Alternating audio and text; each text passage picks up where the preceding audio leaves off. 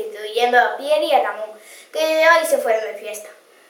Ah, pues tengo hambre. ¿Qué podemos hacer hoy? Pues no sé, está llegando la primavera. ¿Tienes alguna idea? Ah, pues sí, ahora que se me viene a la mente.